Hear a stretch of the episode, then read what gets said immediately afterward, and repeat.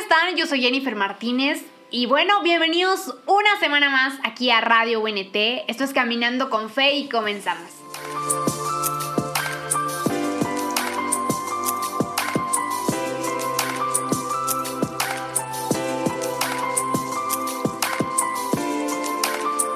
What's up, hermanos? Qué gusto que estén aquí. Bienvenidos una vez más aquí en Radio UNT. Y quiero mandar un saludo a toda la gente que nos está escuchando en Spotify, que se lo pierde los jueves, pero está aquí presente escuchando esto que Dios tiene para nosotros. Hermanos, de verdad que este tema, bueno, estoy muy emocionada. El video que va a salir el martes del canal de YouTube en Jennifer Martínez va a estar increíble, va a estar súper gráfico, entonces no te lo puedes perder. Y el sábado voy a estar subiéndote, obviamente, todo el blog a la página, como siempre, www.caminandoconfe.com, en donde voy a estar hablando un poquito más acerca pues, de todo lo que hablamos aquí, pero va a estar un poco más por escrito, más extenso, por si tú quieres repasarlo en casita para que aprendamos juntos. Y bueno, vamos a empezar. Hay dos cosas que me volaron la cabeza con este tema, pero quiero empezar a hablarte acerca de qué significa reinventarse. Esta palabra me gusta desde siempre, tengo que confesarlo, pero jamás le tomé como tanto, o sea, nunca me puse a investigar realmente qué significaba reinventarse y todo ese tema.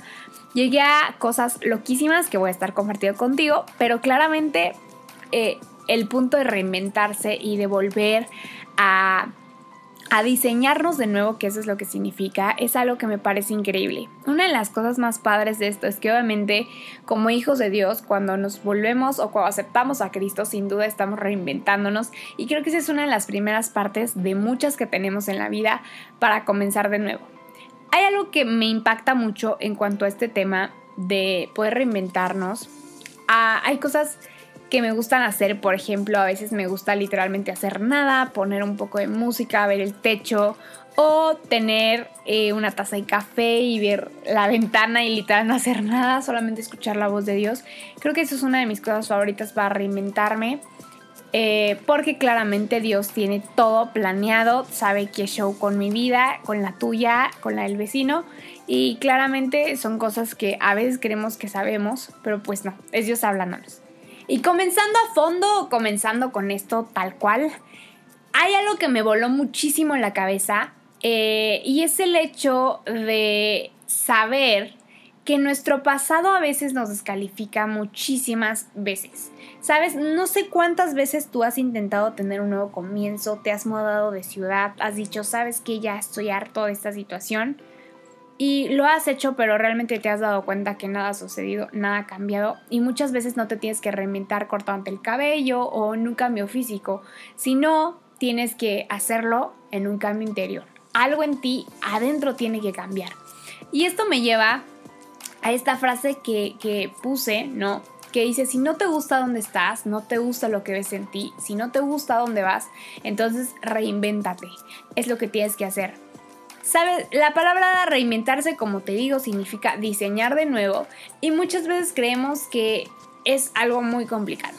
Pero quiero darte tres ejemplos en la Biblia de personas, algunas que estaban haciendo cosas literalmente pacíficas en su vida, estaban viviendo una vida tranquila, estaban viviendo una vida abundante, feliz y de repente Dios los llama.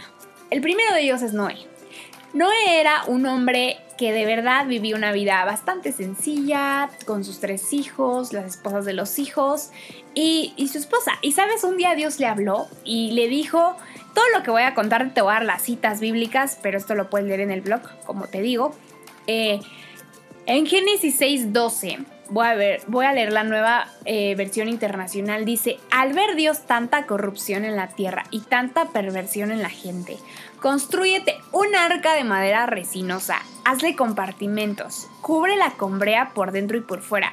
Eso fue lo que Dios le dijo a Noé, Le dijo, he decidido acabar con toda la gente, pues por causa de ella la tierra está llena de violencia, así que voy a destruir a la gente junto con ella.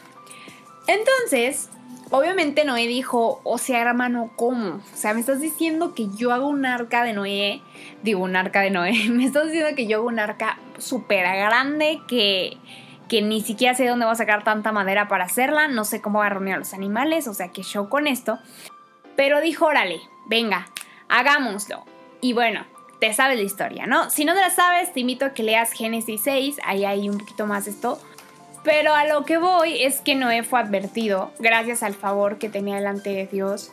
Eh, y bueno, construyó el arca. Lo más, lo más cool es que él hizo lo que Dios le dijo, aunque todo el pueblo se burlara de él, aunque lo tomaron de loco, lo juzgaran, él iba contra todo, pero logró reinventarse y no solamente se reinventó él, sino que obviamente eh, Dios reinventó la tierra, tal cual, o sea, la diseñó de nuevo él dijo, ¿sabes qué? Eres la persona en el mundo que tiene el corazón más puro y quiero que tú seas salvado para que puedas usar eh, tu vida para descendencia porque conozco tu corazón. Y bueno, todos sabemos lo que hizo Noé. Eh, es una historia muy interesante, si no la has leído te invito a que la leas. Y la otra historia, bueno, la segunda historia es la de Moisés. Moisés es una historia también bastante interesante que puedes encontrar en Éxodo 3, pero para hacerte un poquito el, el, ¿cómo se dice? Pues sí, o sea, contarte un poco el contexto de la historia. No, Moisés era un, era un niño. Es que está un poco largo, pero bueno, el punto es que Moisés eh, fue encontrado por la hija de un faraón y esta hija adoptó a Moisés como su hijo, dijo. Es mío, lo tomó del río porque Moisés estaba flotando en un río eh, y lo tomó, lo hizo como su hijo, fue educado como hijo de un faraón, creció en el palacio, o sea, él era pro. Pero un día, ¿sabes qué pasó? Que Moisés vio como este, uno de sus compañeros estaba maltratando a un israelita y entonces Moisés como era egipcio lo mató. Lo mató. Y obviamente Moisés pues creyó que había hecho mal, que lo iban a super regañar, ya sabes, matar, etc. Y huyó al desierto y pues terminó cuidando ovejas, ¿no?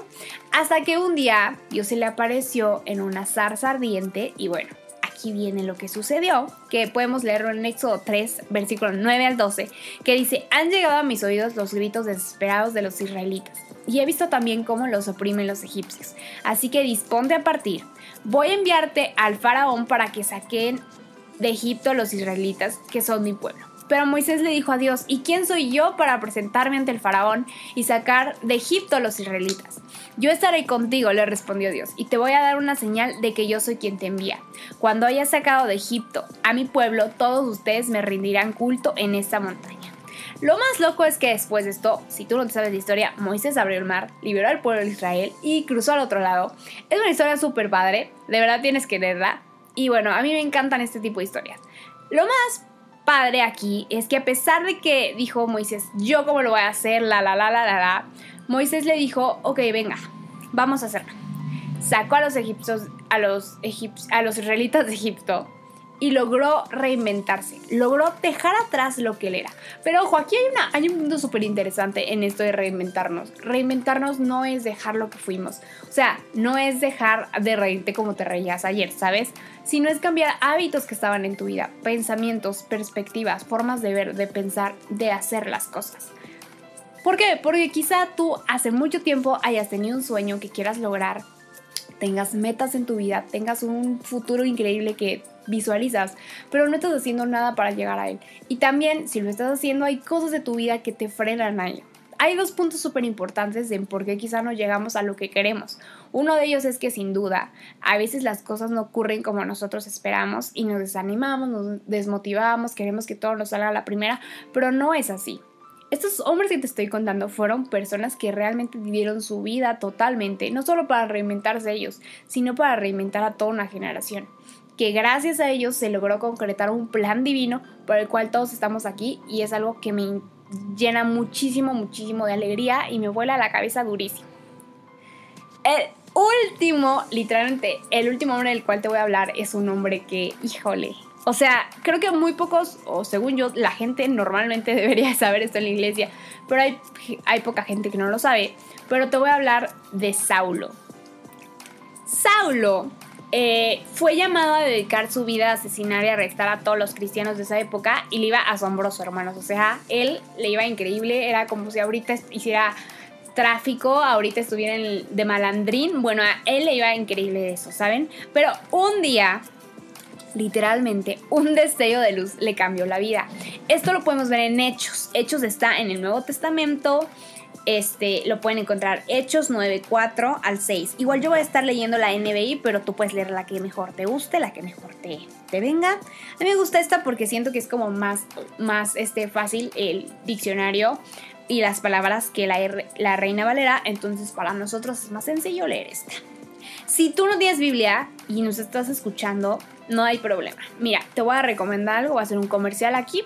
Puedes meterte a thebible.com y literalmente ahí puedes leer la Biblia, puedes poner lo que tú quieras, ahí puedes buscar planes bíblicos, planes para que, no sé, para muchas cosas. Ahí puedes encontrar planes de de amistades, de oración, de autoestima, de todo lo que busques, lo puedes encontrar ahí. Es buenísimo y es gratis. Es lo máximo. Ok, entonces sigamos. En Hechos 9:4 le dice así esta, esta luz. Le dice, él cayó al suelo y oyó una voz que le decía, Saulo, Saulo, Saulo, Saulo, ¿por qué me persigues? ¿Quién eres, Señor? preguntó, y le dijo, Yo soy Jesús a quien tú persigues, le contestó la voz. Levántate y entra en la ciudad de allí, que se te dirá lo que tienes que hacer. Obviamente fue con una voz más fuerte, más poderosa, la mía es de niña, pero ustedes entienden el contexto, ¿no? O sea, quiero que entendamos esta situación, hermanos. Imagínate que tú estás así de que venga, vamos a asesinar cristianos, sí, y de repente te habla el jefe de los cristianos, o sea, te dice, hola, ¿por qué me persigues, hermano? Dime, dime. O sea, yo me hago pipí, digo, con toda la... Perdónenme, pero yo en serio, yo me quedaría en shock, o sea, sería como de, o sea, como, wow, wow, wow, wow. Puedes seguir viendo esto eh, y te voy a hablar un poco acerca de la conversación de Saulo, porque Saulo, después de, ser Saulo, se convirtió en Pablo. Eh, Pablo, si tú no sabes, Pablo es uno de los profetas que escribió muchos libros en la Biblia, puedes buscarlo, pero antes él era Saulo. Y la conversación de Saulo enseña muchas verdades sobre cómo vienen las personas a Dios y lo que significa vivir para él. O sea, hermanos, que si no te quedó claro, que si no te quedó claro, Pablo pasó de ser un asesino de cristianos a literalmente escribir, o bueno, escribir en 12 libros de la Biblia, 13 libros, perdón, 13 libros de la Biblia, a ser uno de los profetas más heavy de la historia en la Biblia. O sea, sí me entienden, ¿no? Este creo que es el claro ejemplo de reinventarse. Pasó de asesino a ser un hombre súper, súper inspirador e importante para nosotros al leer la Biblia. Escribió muchos libros, te voy a nombrar algunos. Eh, primera y segunda de Tesalonicenses, primera y segunda de Corintios, Gálatas, Romanos, Colosenses, Efesios, Tito, Filemón, Filipenses, primera y segunda de Timoteo. Pablo formó parte y escribió en, en todos esos libros que puedes leer en la Biblia. Como te digo, y bueno, wow, siempre me encanta eh, pues estar aquí, ¿no? Contando esto, porque cuando yo, o sea, yo lo escribo, yo hago acá que esto y el otro, pero cuando lo vuelvo a, decir y lo comparto con ustedes, yo también estoy tomando este, este segmento, ¿saben? Entonces me encanta eso. Así que sigamos. Eh, ok, esto que voy a hacer es una analogía un tanto locochona, pero increíble. Increíble, te va a encantar. Espero que la agarres. Y bueno, tiene que ver con el trigo. ¿A cuántos no nos gusta el pan? Dios mío, engorda, pero es delicioso. Y el pan, obviamente, tiene que ver con el trigo, claramente. El pan es el producto final del trigo, pero antes de ser trigo es una semilla. Y en Juan 12:24 ocurre algo loquísimo. Cuando Jesús está, o sea, Jesús ya sabe que va a morir y les dice a sus discípulos lo siguiente. Dice, ciertamente les aseguro que si el grano de trigo no cae en tierra y muere, se queda solo, pero si muere, produce mucho fruto. De entrada, después de esto empieza a dar toda una analogía a Dios, Jesús, perdón, acerca de que si amas tu vida tienes que morir, todo un tema. Lo pueden encontrar en Juan 12, 20. Eh, y en Juan 12 comienza Jesús a pues saber que va a morir y empieza a hablar con los discípulos. Cosas súper fregonas. Si te gusta, si te interesa, puedes ir a verlo. Pero bueno, vamos a enfocarnos en esto.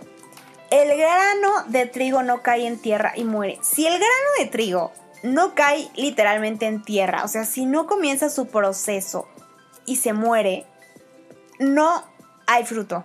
No da fruto, o sea, no produce su fruto. Si el trigo no muere, no se convierte en trigo, no se convierte en la espiga, pues y eso me voló la cabeza.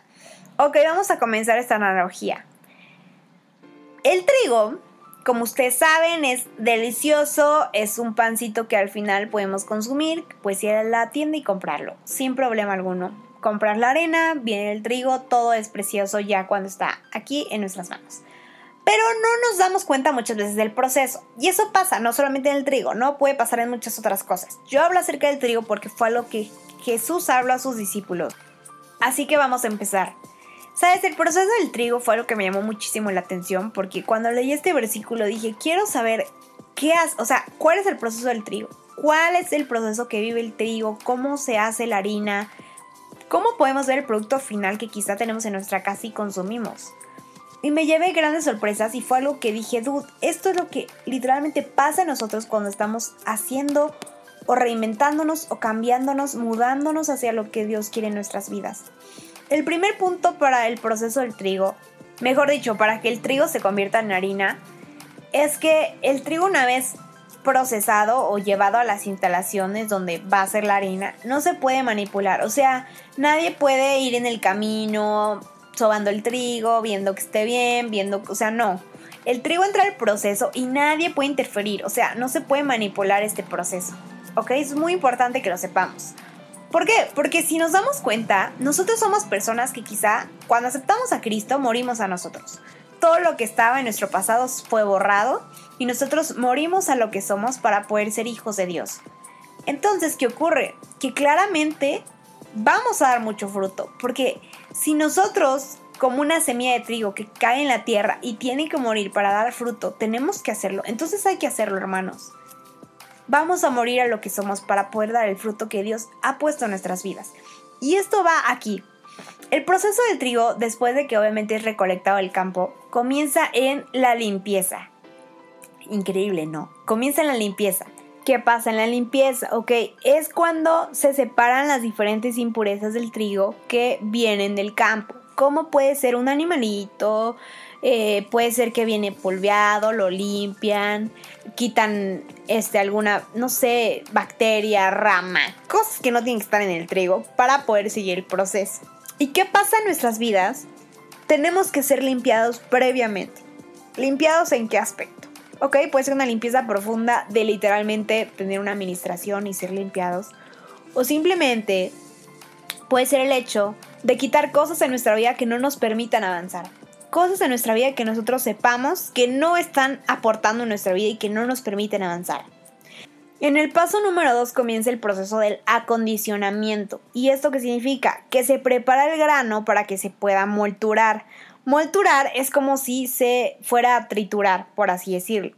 Pero en esta etapa se modifican diferentes parámetros, por ejemplo, humedad, temperatura, entran como una prueba. No sé si se acuerdan de la escena de las de de Moda en Los Increíbles, donde está metido el traje de Jack Jack y se ve que se incendia y ve que lo estiran, que lo golpean. Y entonces ahí comienza el punto de, ok, veamos, hay que acondicionarlo a lo que viene. Y eso pasa muchas veces en nuestra vida. Por eso hay un dicho súper interesante en los cristianos, que dice, cuando te vuelves cristiano no es que tu vida sea perfecta, comienza una guerra en tu vida que es espiritual. Porque nosotros no luchamos contra carne ni, ni nada físico, pues. Muchas veces sí, pero no siempre luchamos contra espíritu. Entonces, lo que tenemos que aprender y saber es que, ok, estás pasando un proceso de limpieza y esto no le va a gustar al enemigo. Al enemigo no le va a gustar para nada que tú comiences a fijarte en los planes que Dios pone en tu vida. ¿Y qué va a hacer? Ok, va a comenzar a calarte, va a decirte, hermano, agárrate porque aquí se viene lo bueno. Vas a comenzar a tener quizá problemas, etc. Pero ahí es donde tu fe va a incrementar. Y aquí viene la última parte del proceso de el trigo, que es la molturación y el tamizaje. La molturación es cuando ya se va a obtener la harina, ¿ok? Ese es el último punto para obtener el producto final. La molturación es un proceso en donde literalmente el grano, el trigo, se abre y se va raspando por completo para separar la parte exterior de la parte interior. ¿Esto significa? Que se comienza a tomar el, por así decirlo, fruto bueno. ¿Y qué pasa? Finalmente llega al tamizado, que el tamizado es donde se va como la harina que se tritura, la van pasando por un filtro, como una coladera, y se empieza a colar. Y se empieza a colar y te da la harina, el producto final que nosotros obtenemos en el supermercado. Ok, se escuchó muy loquísimo todo esto, pero quiero explicarte algo súper, súper fuerte. Quizá tú no te des cuenta porque la persona a tu alrededor o la persona que admiras o quizá muchos de los que estamos aquí sentados a hablar contigo, tú lo que estás viendo es el resultado final, el resultado de la harina ya en el estante, o sea, el resultado de nosotros aquí firmes con convicciones hablándote, pero muchas veces no te das cuenta que también tuvimos que pasar por un proceso de limpieza, por un proceso de acondicionamiento, por un proceso donde fuimos quebrantados para poder llegar a lo que somos hoy. Y seguimos en procesos similares. No crees que porque estábamos aquí hablando contigo somos personas perfectas, para nada seguimos en procesos donde Dios nos sigue limpiando, donde día a día nos seguimos reinventando de formas diferentes y distintas.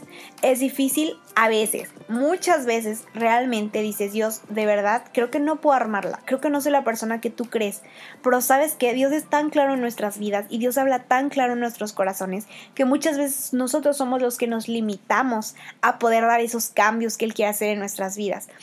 ¿Qué pasa con nosotros o qué pasa como jóvenes? Normalmente queremos todo rápido y no comenzamos procesos que quizá duren eternidades en nuestra vida porque no estamos enfocados. Muchas veces los procesos van a tardar, van a tomar tiempo, pero sabes algo, te van a convertir en algo que va a trascender. Eso es lo que buscamos, eso es lo que Dios busca de ti. Él sabe que puedes dar más de lo que das. Él sabe que puede ser una espiga no de 25 centímetros, sino una espiga de 2 metros. Pero sabes, antes de eso tienes que morir a lo que estás haciendo, a lo que no está funcionando en tu vida para poder seguir. Jesús lo dijo claramente, tienes que morir, porque el grano de trigo que no cae en tierra y muere se queda solo, pero si muere produce mucho fruto. Yo no sé qué grano quiere hacer, si el que muere o el que se queda pero no produce fruto. Estoy segura que todos buscamos ser personas que trasciendan, buscamos ser personas que crezcan, buscamos un futuro increíble, pero no va a haber otra forma. Nosotros somos humanos, nos vamos a equivocar, así que dejemos en manos del Creador lo que tenemos que hacer.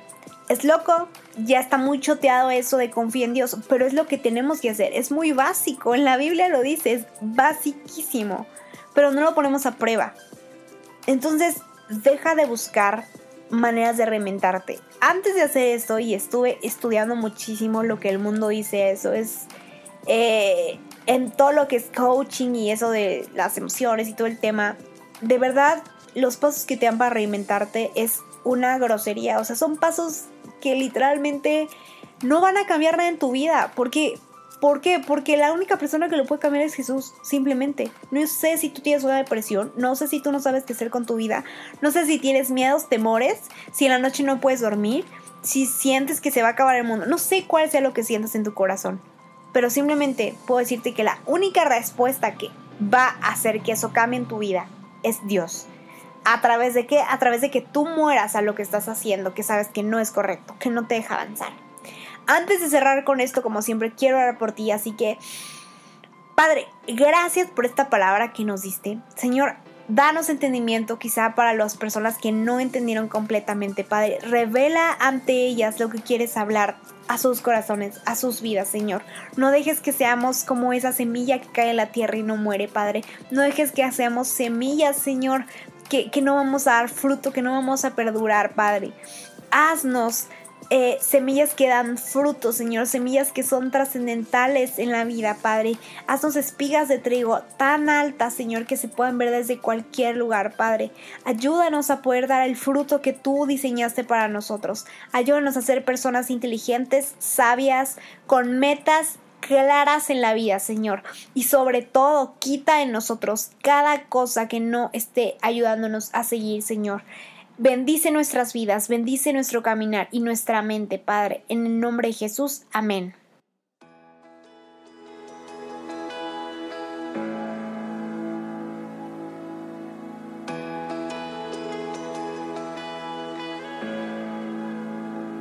Si mis tesoros han perdido todo su valor en este mundo ya no encuentro más satisfacción es porque he probado y he podido ver a Cristo Jesús.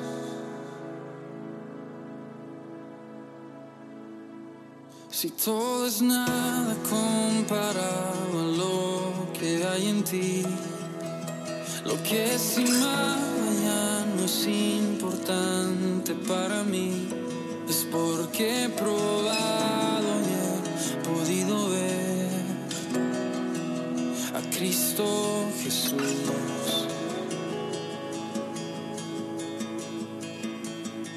Y te deseo más que a la vida, te deseo más que a la día, te deseo. soul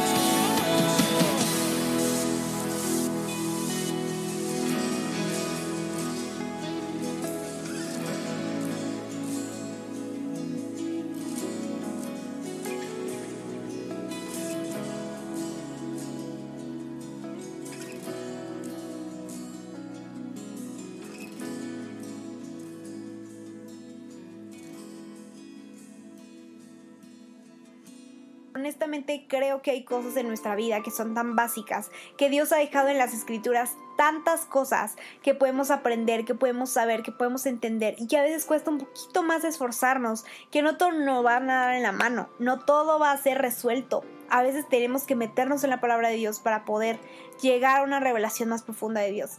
Así que si tienes alguna duda, comentario, sugerencia o de plano no entendiste nada pero te interesa saber, te invito a que me escribas en mis redes sociales. Estoy como arroba Jennifer Martínez en Facebook e Instagram y también me puedes eh, visitar en YouTube como Jennifer Martínez. Recuerda que el sábado nos vemos por el blog de caminandoconfe.com. Ahí voy a estar subiendo esto. Si tú no lo entendiste muy bien, puedes escucharlo por allá.